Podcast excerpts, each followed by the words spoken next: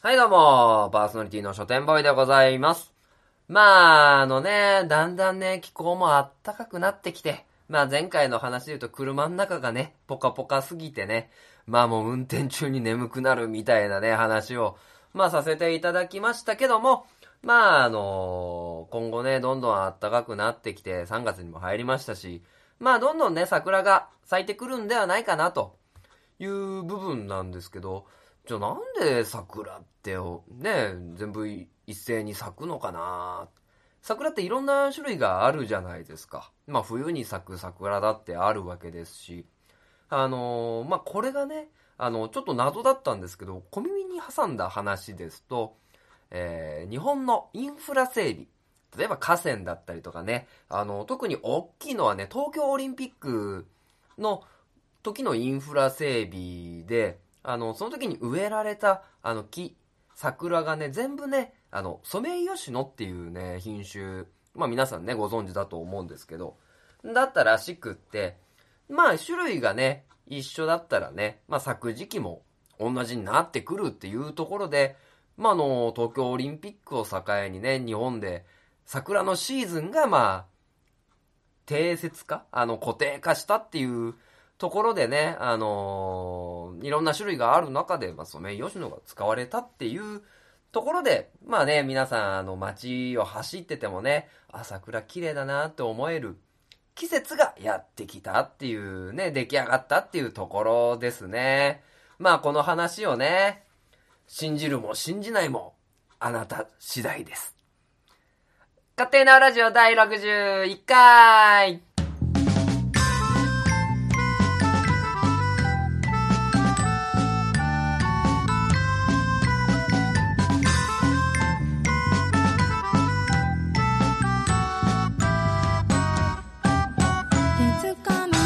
い、改めましてパーソナリティの書店ボーイでございます。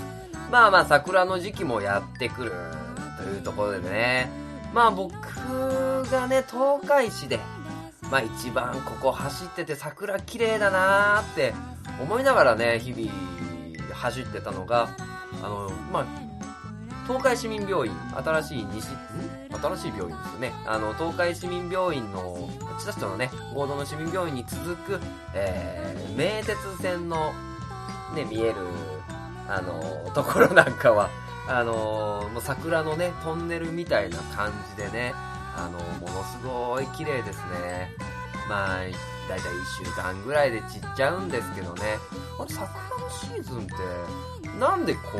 うね、桜が咲き始めると急にね、雨でどんどん時期が早くなっちゃうんですかね。まあなんか若干寂しい気はしますけども。まあまあそんな桜のね、話をまあさせてもらってる中で、まあこの3月に入ってね、あの、もう皆さん、大体もう卒業を、卒業生の人は卒業したっていう部分で、まあ何について卒業でね、話せるかなと思ったんですけど、まあ効果。ね、学校の校歌って絶対ね、いろんなイベントの時に、行事の時にね、あの、歌うと思うんですけど、まあ、その、世の中にはいろんな効果があるみたいなお話をさせてもらいたいなっていうのが前半と、あと後半がですね、えー誰も調べなかったことを、誰も調べないことを調べましたっていう本がありましたので、あの、こちらの本を紹介させていただきたいと思います。では、えー始めましょう。この番組は愛知県東海市に住みます書店ボーイが勝手にお送りするラジオです。スタートします。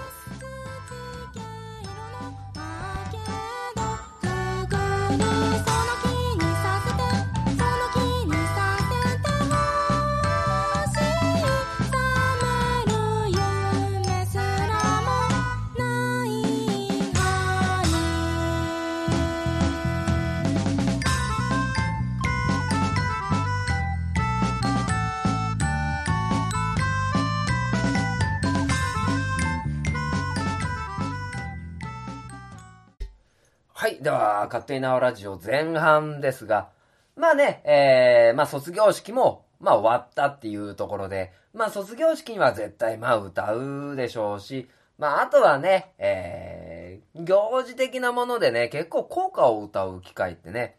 まああると思うんですよ。で、まあ僕が卒業したのがね、縄小学校、縄中学校、あとは、福祉大、日福ですね。日福の付属高校をまあ卒業してるっていうところで、まあ、その3つに関してはね、えー、3校に関しては、まあまあ別にね、あの、全国的にも平均的な、あの、学校の校歌だと思うんですよ。まあまずね、まあ、小学校で言うと、松の緑の色深き、船津の丘の学び屋は、海吹き渡るそよ風に、心晴れやか手に手を取って、みんな明るい良い子になろう。んだったりね。まあこれ普通ですよね。まあ細井平州先生のとか、みんな素直な良い子になろうとかね。誠の道をただ一筋にみたいなところ。まあまあね、あのー、どこにでもね、ある。まあちゃんとした効果ですよね。で、えー、縄中学校で言うと、東海の朝風清く、丘の上に緑輝う、内深く厳しい自立や、確かなる青春の日々、ひたすらに清めゆかむ、あー、縄中学校、みたいな感じでね、えー、まあまあ、ね、あの、結構、時代を感じる、まあ言葉、まあ、が入っていて、まあ時代っていうかその、創立した時なのか、ちょっと由来まではね、書いてなかったんで、いつ頃作られた歌かっていうのは、まだ、まだね、あのー、リサーチ不足ではあるんですけど、まあ、明日の日の希望に広がる、友情の仇ちぎりや、青春の日々、ね、あの、地の恵み、熱き命や、ね、あのー、まあまあ、これを、まあ聞いてらっしゃる方ね、まあそんな感じだよね。なんか学びとか。っていうところがね、あのまあ僕は一般的な、あの効果だとは思ってるんですけど、まあ世の中にはね あのまあちょっとね、いろんな効果があるなぁと、まあ思いまして、ど、ね、あの調べてみたんですけど、まあまずはね、有名人の方が、あの、作っている効果。っていうのが、まあ、ありまして、まあ、例えばね、小田和正さんが作ってるもの、イルカさんが作ってるもの、で、あと、グッサンですね、山口智光さんがね、作ってる、あのー、歌詞だったりっていうのはね、あの、南こうせつさんとか、っていうのが、まああって、なんていうんですかね、ここら辺は、まあ、あの、そんなになんか変わってないなっていうところがあるんですけど、まあ、やっぱりでも著名人が、の方がね、あの、書かれたものはね、やっぱり、キャッチーですよね。なんか、東海のみたいな感じのは、ないんですけど、あとはね、これ、歌詞としてどうなんだろうっていう歌詞。まあ、これ学校名言っちゃうとね、あの、これを、まあ、馴染んでいらっしゃった方もいると思うんで、まあ、あの、学校名は言わないですけど、あのー、まあ、まず一つね、えー、南風の声、健やかに、笑顔で集う朝の丘。ここまでは大丈夫ですよね。その次、 South wind、smiling face。明るく伸びよう、我ら。っていうね、えー、 South wind smiling face っていうね、あのー、歌詞が入ってたりとか、あとはもう次別の高校で、えー、リンゴの芯が弾けるよ弾けるよきらめいて、朝だ、友達地球の光の雫が吹き出して、眩しいロケット噴射だよ。発信地、ここは、うーん、タンタン。ねー、学校。よいよい、シューシューシューシュー、シューシューシュー、かな、シューシューシュー えー、悲しみさえも悲しみさえも、星となる遥かな雲の向こうまで。えー、続いて、Light, Hope, Sunshine, Wake up, Fellow! えー、You and me, me and you, you and me, me and you. 世界は我らのものだから、We all, all the children of day. We come together. We Come Together っていうね、あのー、えー、なんて言うんですかね。あの、あんまりね、聞いたことないんですよね。あのー、学校の校歌に、あのー、横文字が入ってるっていうのは。まあ、そんなね、世の中には、まあ、びっくり、まあ、効果がある。で、まず、極めつけはこれですよね。えー、これは小学校かな？小学校ですよね。えー、おはようさん、あら、カタツムリ、ルンルン、ル、ルンルン、おはようさん、カタツムリ、宇宙人なのね、光にまみれて、嬉しいな、嬉しいな、いらっしゃい、カタツムリ、ここは、うーん、小学校、うーん、小学校、霞の美味しさ教えてね、霞の美味しさ教えてねっていう、ね、あの全国にはね、いろんな歌詞の効果があるなぁと、まあ、思いましたよね、これを見て。で、あの、やっぱりね、あの、歌詞、効果っていうのはそれぞれにね、やっぱり、まあ意味がある。まあ当然この、right, wake, wake up, fellow! みたいなのにも、あの、一つ一つ、まあ意味があるんですけど、まあこれはもうしょうがない。はためから見ると若干面白いっていうね 形ではある。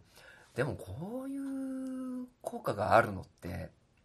なんか逆にいいですよね。うちの効果変わってんだろうみたいな感じで言えたりするのってなんか結構ね、いいじゃないですか。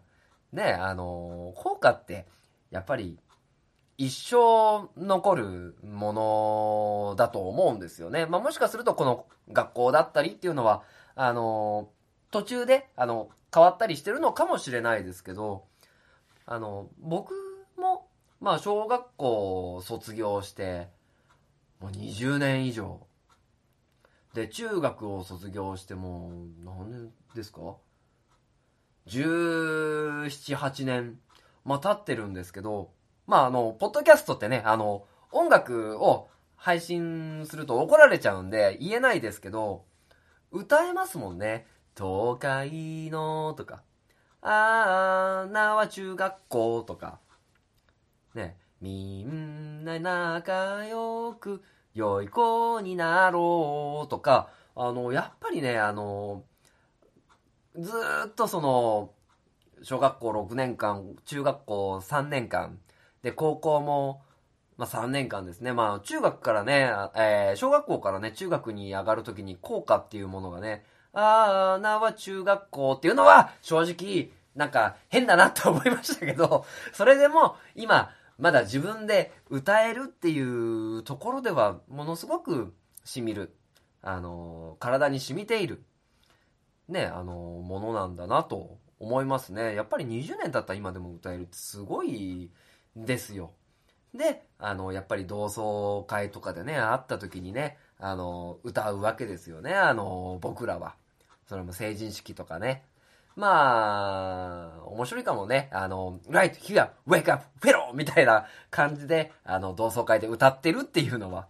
まあ、なのでね、えー、3月に入って、卒業した皆様、いろんなね、あの学校の校歌で育ってきたと思うんですけども、まあ、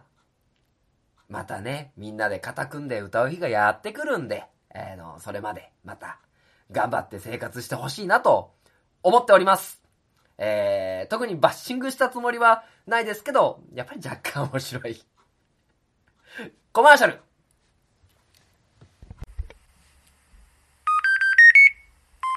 生ラジオ。生書店ボーイの花本が上手になりたいの。コーナ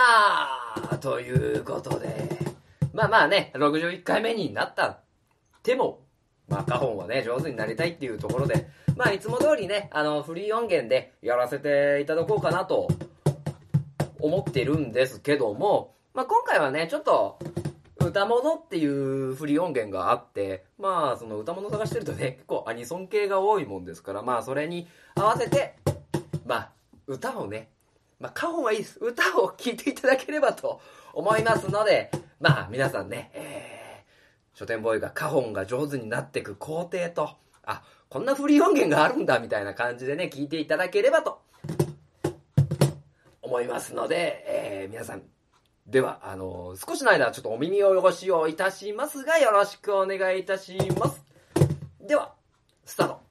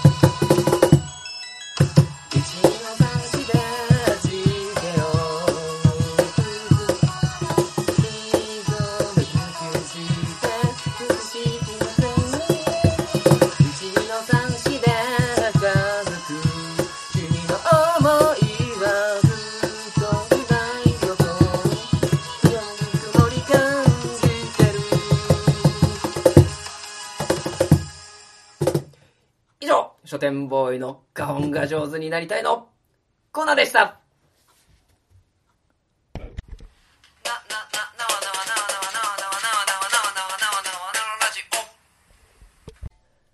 はい、えー、書店ボーイは花本が上手になったのでしょうか。まあまあ、あんなね、花本ももしかするといずれ効果になるかもしれないみたいな感じでね、えー、やったりしてますけど、まあしてないですね。えー、という部分で、えー、後半は本の紹介をさせていただこうかなと思っております。で、えー、今回ご紹介する本は、かつて誰も調べなかった100の謎、えー、堀井健一郎さんという方が書かれた本ですね。えー、これはもうね、えー、1995年から2011年、まさに失われた20年と呼ばれた時期に、えー、週刊文春、えー、 Sentence Spring ですね。今話題の で、えー、連載されたコラムで、あの、どうでも良さそうなことから意味ありげなことまで、えー、他には、他の人は誰もやらないという100の謎を、まあ、セレクトした本というところでね、結構厚いんですよね。ページ数も、まあ、500ページぐらいの、えー、本でして、まあね、この中でね、あのー本当に食べてみるの章、外に出て調べるの章、一生懸命調べるの章、人に聞いてみるの章、スポーツを測るの章、テレビを教えるの章、ルーツを探るの章、紐、歴史の紐を解くの章みたいな、あの形でね、ああ、こんなことをね、ちゃんと調べた人がいるんだなというところで、まあ、かなりのね、あのー雑学になるのではないでしょうか。えー、結構ね、面白い。まあ、特にね、食べてみる章なんかで言うと、まあ、えー、いきなり銀座の高級寿司店に行って寿司を食べるといくらかかるか。とかね、えー、東海道53次を実際に歩いてみたところ、えーシンデレラエキスプレスで本当にキスしていたカップルは11組22人。とかね、えー12月29日に投函しても年賀状が元旦につくエリア、つかないエリナ、エリア。えー同い年のことはどう、同い年のことを同級生ですというのは変ではないか。とうとうね、えー、なんていうんですかね、必要なのか、必要でないのかというところは若干置いておいて、えー、なんか楽しいなという調査を、えー、してくれてる本でございます。まあその中でね、えー、なんかちょっとまず面白かったのが、えー、吉野家さん。えー、吉野家さんの牛丼のつゆだくについて、えー、このつゆだくっていうのが許せなくて、えー都内の154店を食べ歩いたという、このね、堀健一郎さんがされたというところで、あの、吉野家がね、その、掲載されてる当時、約154件ありましたと。で、あの、この方の、えー吉牛の、えー好きな牛丼っていうのがあんまり汁はない。で、えー丼があって、ご飯が乗っていて、牛丼が乗っていて、で、汁はそ、そこに浸らなくて、上にさーっとかかっているだけで、ご飯の、の味を楽しむっていうものが、まあ、好きだそうです。で、えー、ただね、あのー、昔あのー、小室ファミリーで、香原朋美さんっていう方が番組でね、あの、牛丼のつゆだくが好きだっていう発言をしてきてから、吉野家の牛丼は変わっちまったと。ね、あの、この白いご飯が楽しみで食べてるのに、なんか最近どこに行っても汁の量が多いっていうところで、あのー、都内のね、154店舗回って、で、その154店舗で、レベル0からレベル7まで、あのー、全部振り分けて、あのー、調べられたそうです。で、えー、まず、レベル0っていうのが、えー、理想的な牛丼の波。で、この方調査としては、牛丼波って頼んで、えー、出てきた瞬間に、あの、真ん中でを箸でね、ザッと割って、その断面図を写真に撮ってたらしいんですね。で、えー、この方の理想はレベル0。というところで、あの、ご飯に少し汁が浸っている。えー、古式ゆかしい昔の標準。今や絶滅寸前。で、えー、次にレベル1から2。少し多い。濃い、薄い部分がない混ぜ。これでさえ今や希少。続いてレベル3から4。明らかに多い。かなり全体梅雨まみれ。これが今のスタンダード。レベル5から6。梅雨だくだろう。そこにたんまりたま、たんまり溜まっている、たまに白斑が、えー、発見されることもある。えデレレベルセロン、レベルセロンじゃない、レベル7、梅雨だらけ、デンジャー危険もう意味わかりませんっていうところで、えー、レベル0から7の、えー、都内の、まあ、調査をして、で、レベル7の店は大体都内で7件、レベル1が12件、レベル2が10件、レベル3から4が94件っていうところで、あの、もう、この人の昔の吉野家はなくなっちゃったんだっていうところを調べて、で、このね、都内のデータを持って、実際に吉野家の本社に行って、今こんな状態ですけど、マニュアル変えましたかっていう ことを伝える。で、吉野家自体さんも自体も、えー、そのことが分かってなかったみたいな調査をされてたりとか、あとはチョコボールですね。チョコボール1021箱買ったら金のエンゼルが1枚、銀のエンゼルが64枚。じゃあその、なんですかね、割合はどうなっているのか。だったりとか、あとは、あの、アマゾン。ね、もう今やね、なんていうんですかね、もう皆さん、いろいろ本だったりとか、あの、いろいろグッズを買うのはもうアマゾンを使ってる方っていうのが多いと思うんですけど、このアマゾンが、で、えー、25人で同時に同じ本をアマゾンで買うと、順位はどれくらい上がるのか。っていうね、まあ43万位43万位の本を、まあ、1冊買うと2万、2万2796位に上がって、で、えー、25冊一気に買うと1万から2万目ドンと上がるみたいな、えー、調査をやったり、えー、してる。で、新書を書いて印税生活が可能なのか試算してみるだったりとか、あのー、これ面白かったですね。携帯電話のメモリは、あ行がかさばるという話。ね、やっぱり、企業さんでもね、あーってそういうところに出てくるとね、多いみたいで、いろんな調査をすると、あ行が127件、平均でね、えー、家業が107件。で、あ、で、その他とか和行になると6件とか9件とかそういう行になっていくっていうところで、よっぽど結構ね、皆さん、あ行が好きなんだなっていうもの。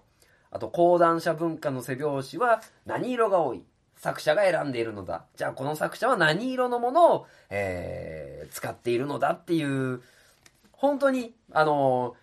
必要なのか必要じゃないのか、あの、わかるものからわから、わからないものからわかるものまで、あのー、いろいろとね、あの調査された本でございます。まあね、これ、今やってたらね、どんどん読みたいですよね。まあ、センテンススプリングさんでね、まだ、ね、もしコラムがあったら、もっと世の中に見られた本ではないでしょうかね。いいですね。あの部活の水飲み禁止令はいつから言われていたのかとかね、いろいろ、ね、ああ、なんかそのためになる、ああ、こんなこともあるんだっていう本がわかる一冊でございます。まあ、あの、堀井健一郎さんかつて誰も調べなかった100の謎という本を紹介させていただきました。ということで、えー、エンディングです。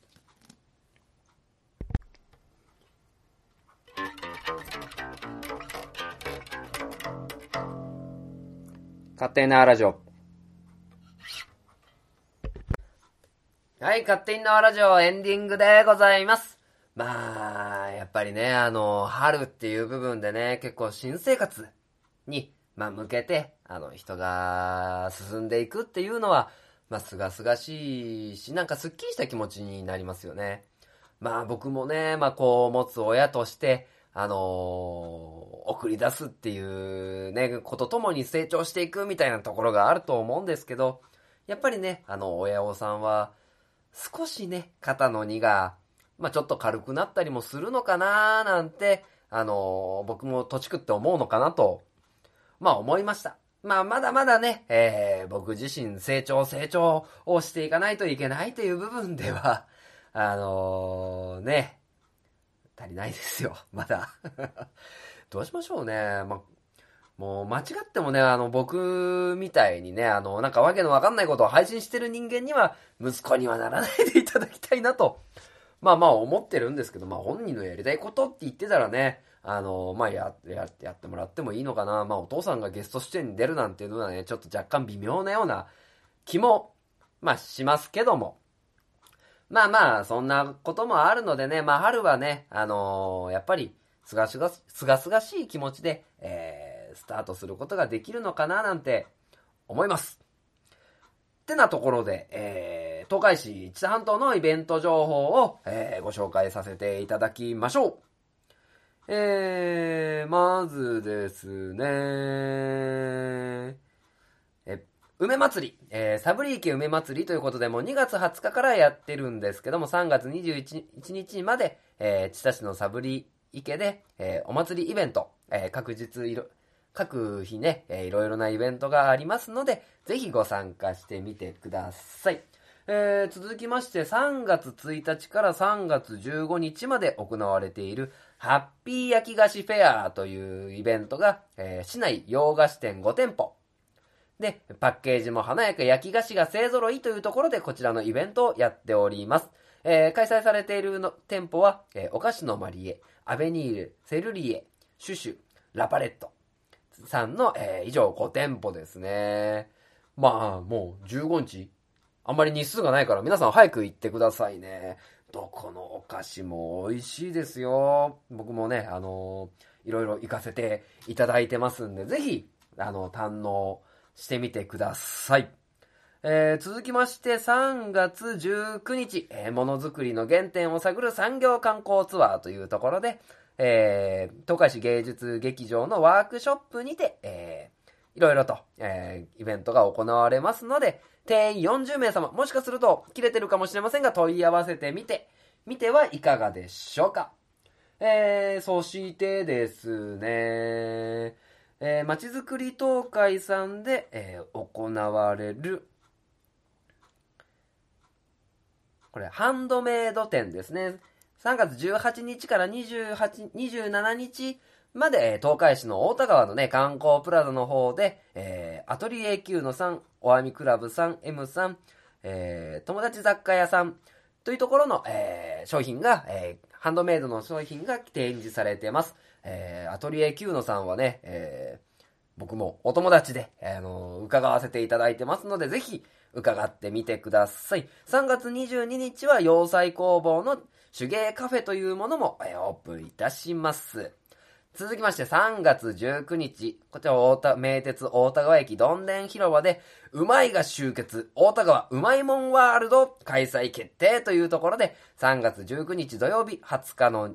日曜日、えー、11、午前11時から午後19時までいろいろな、えー、美味しいものが集まっております。地元のキッチンカー、ステージショー、えー、楽しいスポーツの世界というところでイベントがありますので、こちらも伺ってみてください。そして、えー3月15日、えー東海市観光プラザ祭り、えーということで、え10時から15時30分、え岡崎の歴史から紐解く講演パネルディスカッションというところでイベントが開催されます。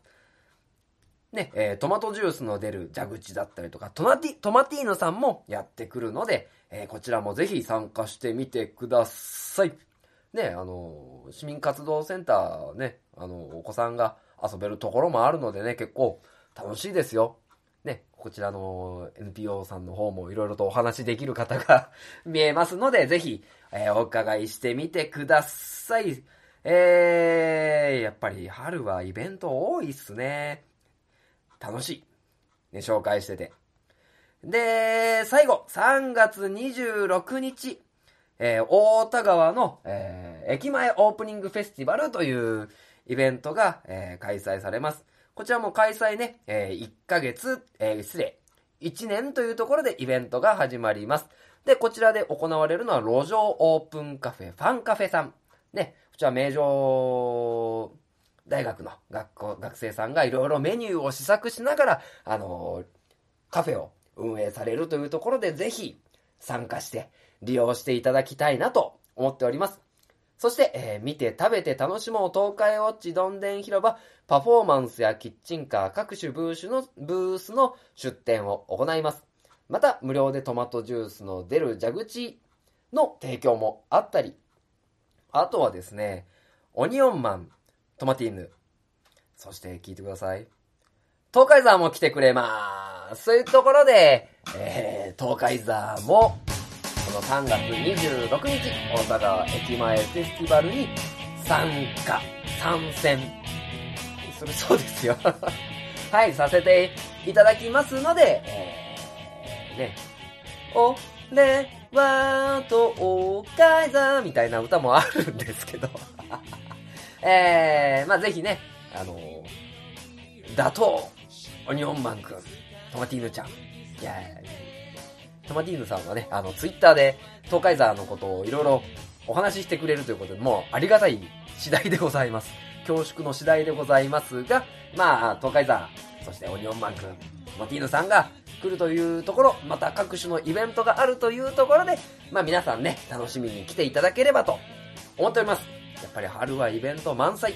ですね。あとはもう Facebook でね、知多半島のイベント情報集まれというところでね、あの、もっともっといろんな知多半島、ない以上のイベントがね、古典ブースだったりとか、あの、地域だったりとか、イベントがあると思いますので、皆さん聞いて、えー見てみてください。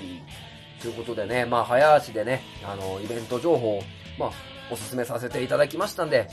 まあ、全部参加してください。楽しんで。絶対楽しんで。全部参加してください。まあ、えーこんな感じで、まあ、勝手に縄ラジオも少しはね、東海市に貢献してるのかななんて、不安になったりもします。まあ、効果ディスってる場合じゃないですね。